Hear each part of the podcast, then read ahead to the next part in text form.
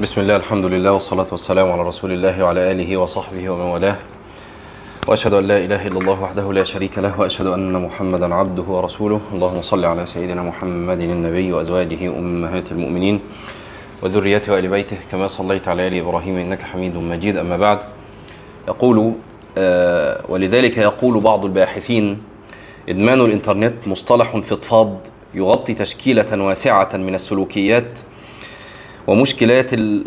ومشك... ويغطي كذلك يعني مشكلات التحكم في الدافعية. وال... والأنواع آه والأنواع الفرعية الخمسة لإدمان الإنترنت هي كالآتي. ثم ذكر النوع الرابع فقال آه أربعة الإفراط في تحميل المعلومات. شبكة الإنترنت خلقت نوعا جديدا من السلوك القهري. وأول ما نسمع كلمة سلوك قهري على طول تفكرنا بإيه؟ بالإدمان. يشتمل على الإفراط في تصفح الشبكة والبحث في قواعد المعلومات وهؤلاء الأفراد يبددون كميات غير مناسبة من الوقت في بحث وجمع وتنظيم المعلومات. قال تسلسل التصفح كيف تمكنت الماجريات الشبكية أن تجر المتابع داخل الدوامة داخل الدوامات الزمنية دون الشعور بالوقت. يبدو لي أن مفتاح فهم الظاهرة هو قضية تسلسل التصفح. فالمادة الشبكية طبعا يعني لو إحنا بس إيه تذكرة سريعة إحنا كنا بنتكلم المرة اللي فاتت على مسألة إن الإنسان ممكن يجلس أمام شبكات التواصل أو شبكة الإنترنت فيجد إيه الوقت يمر سريعا وكأن في فجوة زمنية حدثت. فهنا هو يعني بيحاول يتأمل هذه الفجوة الزمنية التي تحدث. فبيقول إن يبدو لي أن مفتاح فهم الظاهرة هو قضية تسلسل التصفح. أو طبعا تسلسل التصفح يعني ممكن كده ممكن كده. فالمادة الشبكية هي منظومة روابط لينكات يفضي بعضها إلى بعض. طبعا يعني من من الطريف إن حتى يعني إيه هو بيقول منظومة روابط وبعدين قال لينكات. هو طبعا اللينكات دي لا هي لغة عربية ولا هي لغة إنجليزية. إحنا إيه يعني بناخد الكلام ون إيه ونعربه يعني. هو link ده بالإنجليزي و links ده الجمع يعني. بس إحنا إيه متعودين إن إحنا بن إيه بنعرب الكلام كده. طيب يفضي بعضها إلى بعض وما آه تاني عشان ما نسرحش. فالمادة الشبكية هي منظومة روابط لينكات. يفضي بعضها إلى بعض. آه ومواد قصيرة متتالية يرتكز أغلبها على العرض البسيط المثير. ولذلك يستمر المتابع في هذه السلسلة التي آه تسلمك حلقاتها للأخرى. فهذا التجدد والتغير المتتالي في المواد القصيرة المعروضة هو السنارة التي لا يقاومها المستخدم. من العجيب يا جماعة إن أنا يعني عرفت قريبا إن أنتوا عارفين اليوتيوب عمل خدمة جديدة. هي مش جديدة يعني بس بقى لها شوية صغيرين اللي هي ال Shorts ال Shorts اللي هي فيديوهات قصيرة تسجلها على اليوتيوب آخرها دقيقة 60 ثانية. العجيب بقى إن ال Shorts دي خلي بالكم الفيديو الشورت 60 ثانية. الفيديو على اليوتيوب الفيديو العادي ممكن عادي يسجل إن شاء الله ساعة 2 3 فيديو واحد. مجموع آه ال ال الوقت ال الذي الذي يشاهد على ال Shorts سنويا يغلب آه مجموع الوقت اللي بيشاهد على اليوتيوب العادي. مع إن الفيديو الواحد من اليوتيوب ممكن يبقى ساعات. إنما ال Shorts فيها ما يشير إليه هنا الكاتب. مسألة إن هي أغلبها أهو يرتكز أغلبها على العرض البسيط المثير. ده فعلا لل Shorts. فتلاقي نفسك لو بتفتح ال Shorts تلاقي إيه؟ آه فيديو يسلمك لفيديو والتاني آه يسلمك للثالث وهكذا. فتلاقي نفسك ممكن لو لقيت فيديو كبير مثلا مدته نص ساعة تقول لا أنا مستحيل أقعد أتفرج على فيديو نص ساعة وتلاقي نفسك ممكن تقعد على الشورتس دي ساعة واتنين وأنت مش دريان. قال ولذلك يستمر المتابع في هذه السلسلة التي تسلمك حلقاتها للأخرى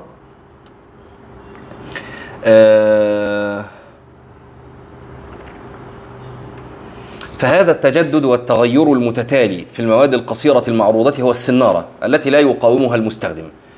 وتزيد شبكات التواصل عنصرا آخر وهو معطى التفاعلية.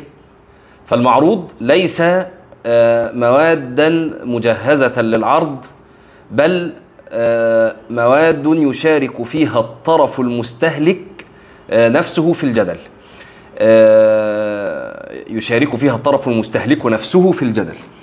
ويحتف بذلك الخديعة النفسية كالقول بأنني سأمكث دقائق وأغادر أو سأرى الأحداث قليلا وأقفل التصفح. وهذا ما يمكن تسميته التصفح المتمادي أو التصفح المستطرد وهو حالة من التفرع والتشعب في المتاعبة في المتابعة. آه طبعا هنا مسألة برضو يا جماعة التفاعل. التفاعل هذا آه بيزيد من ارتباطك بالمادة. إن أنت بتقدر تعلق وبتقدر تبدي رأيك خصوصا إذا كان صانع المحتوى الشخص اللي هو بي بي بيكتب الكلام أو اللي بيعمل فيديو بيبتدي يرد على الناس فأنت بتحس إن أنت برضه شخص إيه يعني ليك أهمية وكلامك آه، له وزنه وله كذا. فده بيزيد من ارتباطك بالإنترنت. وبعضنا ممكن لو ارى مثلا فتح الفيسبوك وما كتبش أي comment ممكن يقفل ويقعد شوية. ما لو كتب comment عند حد أو كده بيبقى آه، دايما قلبه متعلق كيف يعني إيه تم الرد على آه، التعليق. فدي برضو حيلة نفسية أخرى بتربطك بالإيه؟ بالشبكة. قال النبأ المتدحرج كانت الصورة التقليدية في متابعة الأخبار أن يستمع المتابع الأخبار من المحطات الإذاعية. وقد يطالع بعض مقالات مشاهير كتاب الرأي التي تحلل وتربط المعطيات الإخبارية. ثم أو الأخبارية. ثم جاءت الفضائيات وفتحت مساحة هائلة إضافة للنقل الحي وهو الحوارات واللقاءات الساخنة على آه، مدرجات الأحداث أو على مدرجات الأحداث كده أو كده ماشي؟ مع اللقاء بالفاعلين وجها لوجه والإفضاء بشهاداتهم. لكن يظل المشاهد آه، غير قادر على التحكم في وقت العرض وفي الوصول المباشر لموضع اهتمامه. يعني على حسب البرنامج ده هيجي إمتى التوك شو ده هيتكلم وهيتكلم إمتى والإعلانات هتبقى في النص وهكذا. وأما المتخصص فقد يزيد بمطالعة الدراسات المتخصصة التي آه، تدرس ما هو أوسع من الأحداث اليومية إلى دراسة التفسيرات التفسيرات والخلفيات والبنى الكلية ونحوها. ثم جاءت الخدمات الأخبارية بواسطة الشبكات وتعزز هذا بطفرة الهواتف الذكية ثم انفتاح عالم آه ثم انفتاح عالم شبكات التواصل فانتقلنا إلى سلسلة جديدة. آه أشد تماديا من كل ما سبق وهو دخول عنصري الفورية والتفاعلية. الفورية يعني أنت تقدر آه وأنت قاعد دلوقتي عاوز توصل لأخبار معينة توصل لها غير إنك لا ده لازم أستنى أخبار نشرة الساعة الساعة 6 وده إحنا جيلنا شايف الكلام ده. يعني كنت عشان تسمع الأخبار لا أنت لازم تقعد تستنى نشرة أخبار ستة. مفيش حاجة اسمها إن أنا هدخل دلوقتي أعرف أخبار أي حتة في العالم آه، وقت ما أنا عاوز أعرف. ده المجال ده اللي فتحه الإنترنت. وكذلك التفاعلية. لا ده أنا النهارده أقدر أدخل على الشبكات العالمية شبكات الأخبار العالمية وتقدر تتفاعل تكتب تعليق آه، وممكن بعضهم بعض هذه كمان الشبكات بترد على التعليقات. آه، قال من خلال ما يمكن تسميته آه، مسلسل الخبر والتعليق والتعليق على التعليق.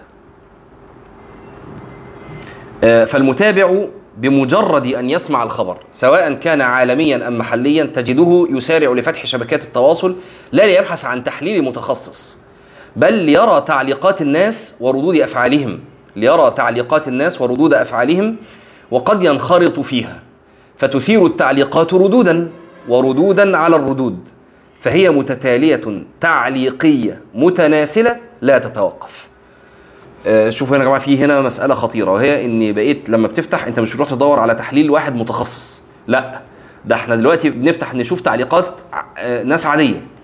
مم يعني خلينا نقولها بمصطلح العصر يعني مصطلح المشهورة على ال social media اللي بتهبد ناس بتهبد.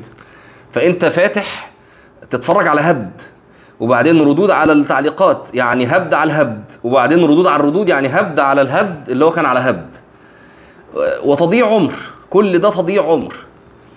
قال وقد يزيد الاندماج إلى درجة التنقل عبر المسارات التواصلية فتجد المتابع يصور عبر هاتفه الذكي تعليقا أو مساجلة من أحد شبكات التواصل وينقلها لشبكات أخرى زي ما بتاخد screenshot كده وتاخده من على الفيسبوك تبعته على group على الواتساب أو غيره. آه، ويجري ويجري عليها أو ويجري عليها ماشي كده أو كده. آه، لا ويجري عليها بقى جدلا جديدا فيصبح كأنما هو بشكل مستمر داخل صالون افتراضي سجالي حول الأحداث والوقائع.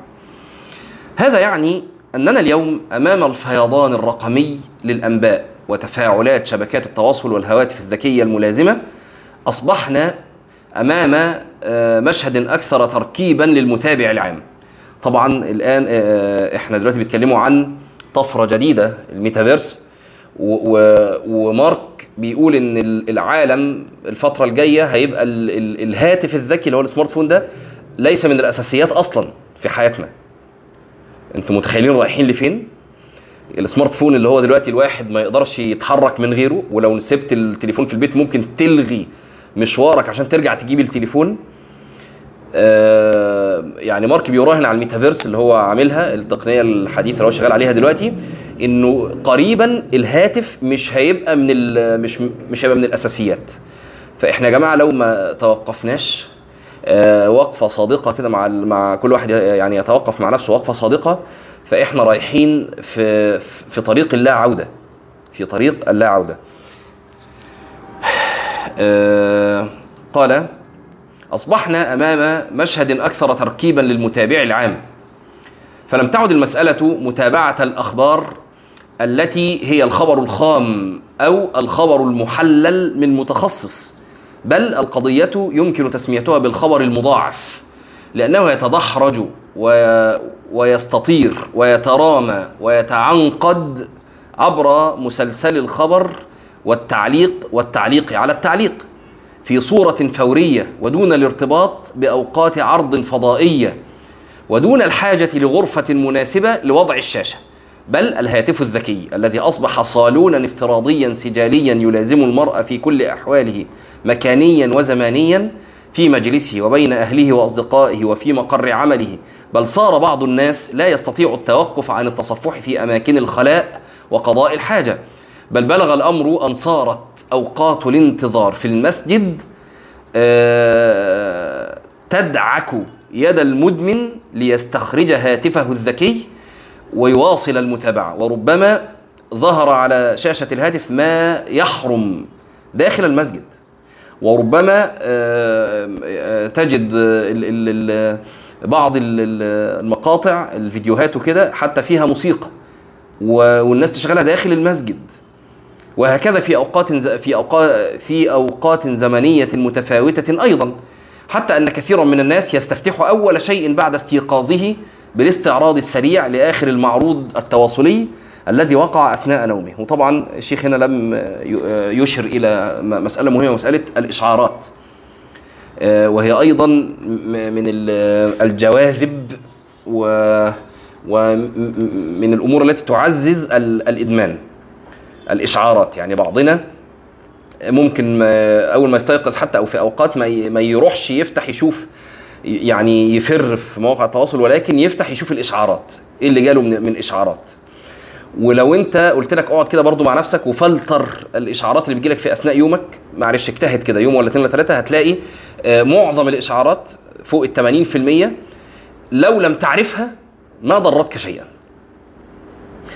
ولذلك من النصائح اللي بنقولها للناس إنك الإشعارات ما تخليهاش active يعني أنت عارف أنت ممكن تخش على الإشعارات ال notifications على كل برنامج وما تخليهاش active يعني ما تخليهاش أول ما يجي إشعار أول ما يجي notification يظهر لك على التليفون يجي لك في في الإشعارات فوق. لا. آه، ممكن تقفل الخاصية دي من تليفونك آه، دور عليه بقى لو مش عارفها يعني إزاي تقفل ال- الإشعارات. وخلي انت اللي متحكم. يعني عندك وقت في اليوم هدخل أبص على الإشعارات. مش كل ما يجي مش تبقى أنت أسير الإشعار. يعني أول ما يجي لك إشعار تفتح تبص. يا دوبك سبت الهاتف على ال على ال على تليفونك السمارت فون تسيبه على على الترابيزة ولا على أي شيء. تسمع الفايبريشن ولا تسمع صوت الإشعار تروح ماسك تاني لاقط الجهاز على طول. مع كل إشعار إيدك بتتمد لا اراديا عشان تبص على الإشعار. لا. وقف ده. إزاي اوقفه إلغي الإشعارات إن هي تبقى بتظهر على طول وخلي أنت ال... أنت اللي بتدخل بنفسك تبص على الإشعارات في وقت أنت تحدده. واضح؟ قال آه لحظات التسلل. يقول ثمة حالات كثيرة طبعا للتسلل الشبكي. لكن يمكن لنا أن نرصد من حالات التسلل للفضول الشبكي ثلاث حالات. وهي حالة ضغط المهام وحالة الاسترخاء بين المهام وحالة استفتاح العمل. فأما حالة الضغط فإن البعض حين يمر بإثقال علمي أو عملي مثل أن يكون في لحظة ضغط الصياغة بعد جمع المعلومات أو ضغط استخلاص نتيجة بحثية أو نحوها فقد تجده يفزع للتصفح. وهذه بلا شك حالة هروب آه، أكثر من كونها آه، خضوع لجاذبية. وقد سبقت الإشارة إليه وتكلمنا عن هذه. إنك بتهرب من ضغط. أنت هنا مش ال ال ال ال ال المتصفح أو المادة المعروضة اللي بتجذبك لا. آه، أنت بتفزع إليه هروبا من الضغط اللي عليك. واضحة دي يا جماعة؟ وأما الحالة الثانية آه، للتسلل فهي حالة الاسترخاء بين المهام. يبقى الحالة الأولى لما تضغط عليك المهام تبتدي تفزع إلى هذا هروبا من ضغط المهام. الحالة الثانية الاسترخاء بين المهام فالتسلل للهاتف الذكي أثناء القراءة أو البحث أو الحفظ واستذكار الدروس هو حالة آه، تخفف هو حالة تخفف من الإجهاد الذهني أثناء آه، أثناء إرهاق النظر العلمي. ولذلك مثلا تزداد دافعية الخروج للهاتف الذكي في كل مرة ينتهي الناظر العلمي فيها من صياغة فقرة أو الانتهاء من وحدة ذهنية معينة. هنا هو مش بيهرب من الضغط على قد ما هو بيفصل بين آه، مهمتين. يبقى أنت مثلا قاعد النهارده هت- هتقرأ جزء من القرآن وبعد ما تخلص القراية هتبتدي تراجع وردك. فتلاقي نفسك بعد ما قريت الجزء تروح فاتح التليفون وتبتدي تنشغل به قليلا قبل الإيه؟ طبعا مش محتاجين نقول إن ده ممكن تلاقي في الآخر يؤثر أصلا على همتك في في في المهمة التالية. آه، لكن هو الآن يعني هو إيه خلينا ما نستطردش قوي خلينا مع الكلام. آه، يقول آه، وهذا يعني أيضا أنه يمكن النظر للجهد الذهني باعتباره يقاس سيره بالوحدات وليس خطا متصلا. يعني كأنك إيه مراحل. انتهيت من مرحلة أو آه، مهمات. يعني انتهيت من مهمة فبتقعد تستريح شوية فالراحة دي بقت إنك تمسك التليفون وقبل ما تبدأ المهمة تانية. وأما الحالة الثالثة للتسلل الشبكي فهي حالة استفتاح العمل. أي آه، البداءة أحيانا بالتصفح ثم الانتقال للمهام العلمية والعملية من البحث والقراءة. فإذا أخذ المرء مجلسه للعمل قال لنفسه سآخذ زو- جولة سريعة سآخذ جولة سريعة على شبكات التواصل ثم أنكب على البحث والقراءة والاستذكار وأركز في العمل.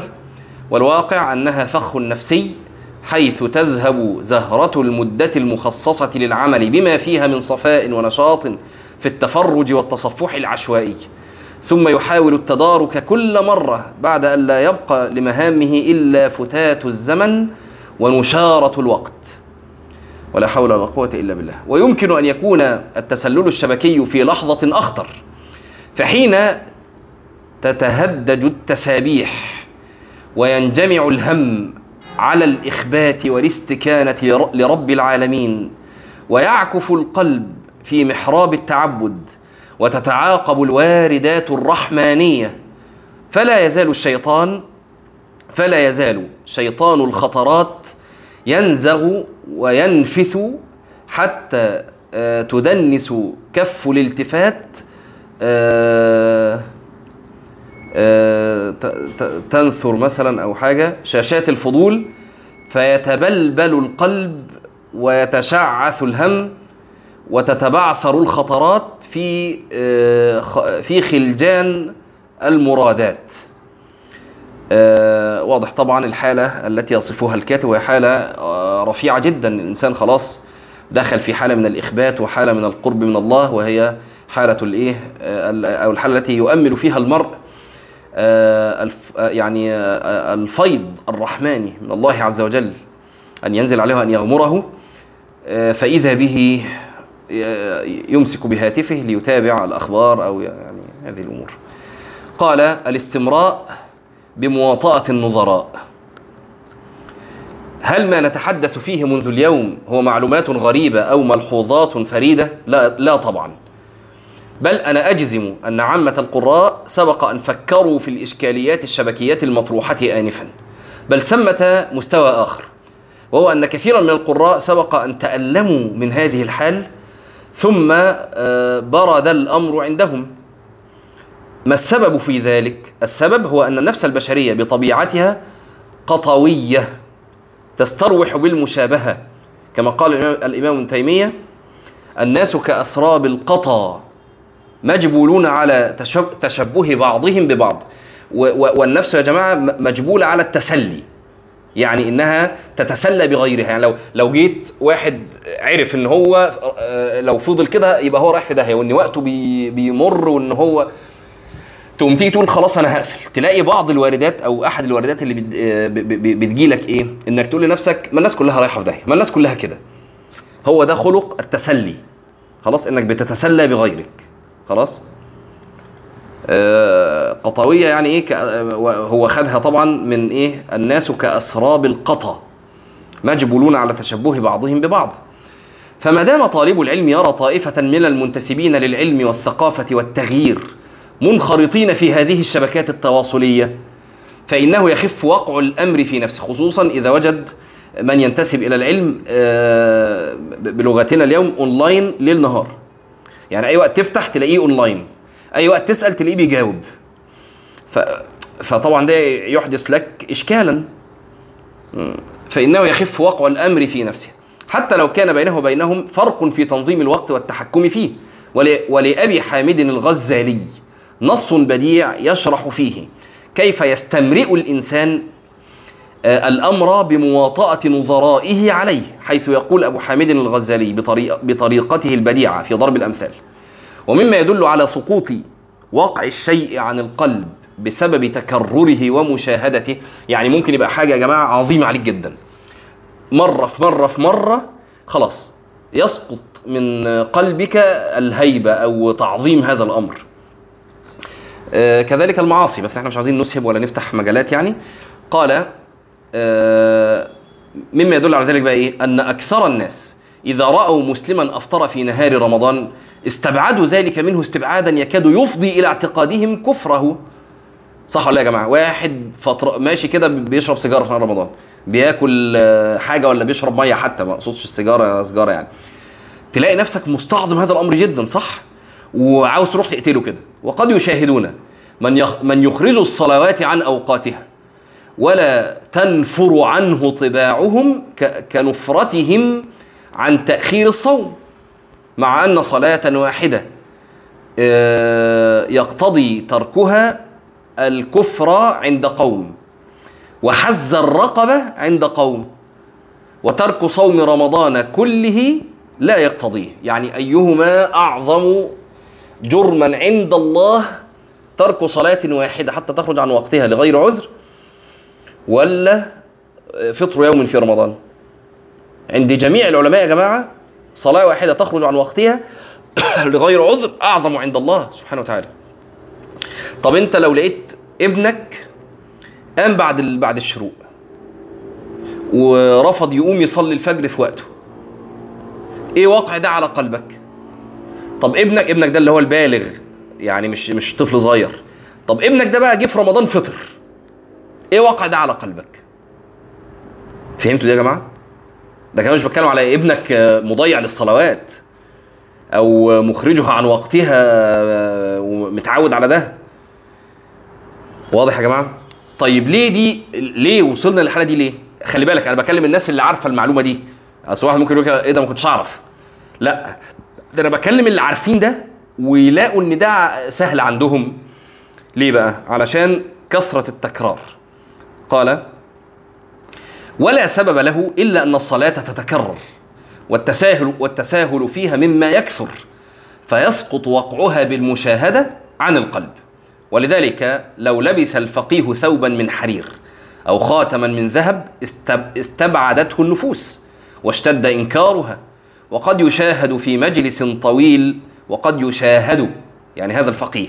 تخيل واحد فقيه واحد عالم واحد طالب علم طالع النهارده على الفيسبوك لابس خاتم ذهب وجلابية حرير وسلسلة. إيه رأيكم؟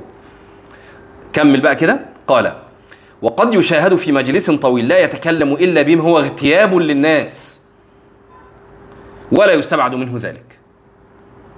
بيحصل ولا لا يا جماعة؟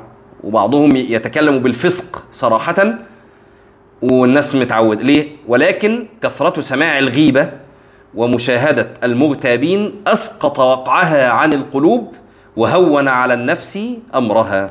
ويلخص أبو حامد هذه الخاصية النفسية بقوله ومبدأ سقوط الثقل ومبدأ يعني أول مبدأ يعني أول. ومبدأ سقوط الثقل وقوع الأنس بكثرة السماع أو المشاهدة طبعا.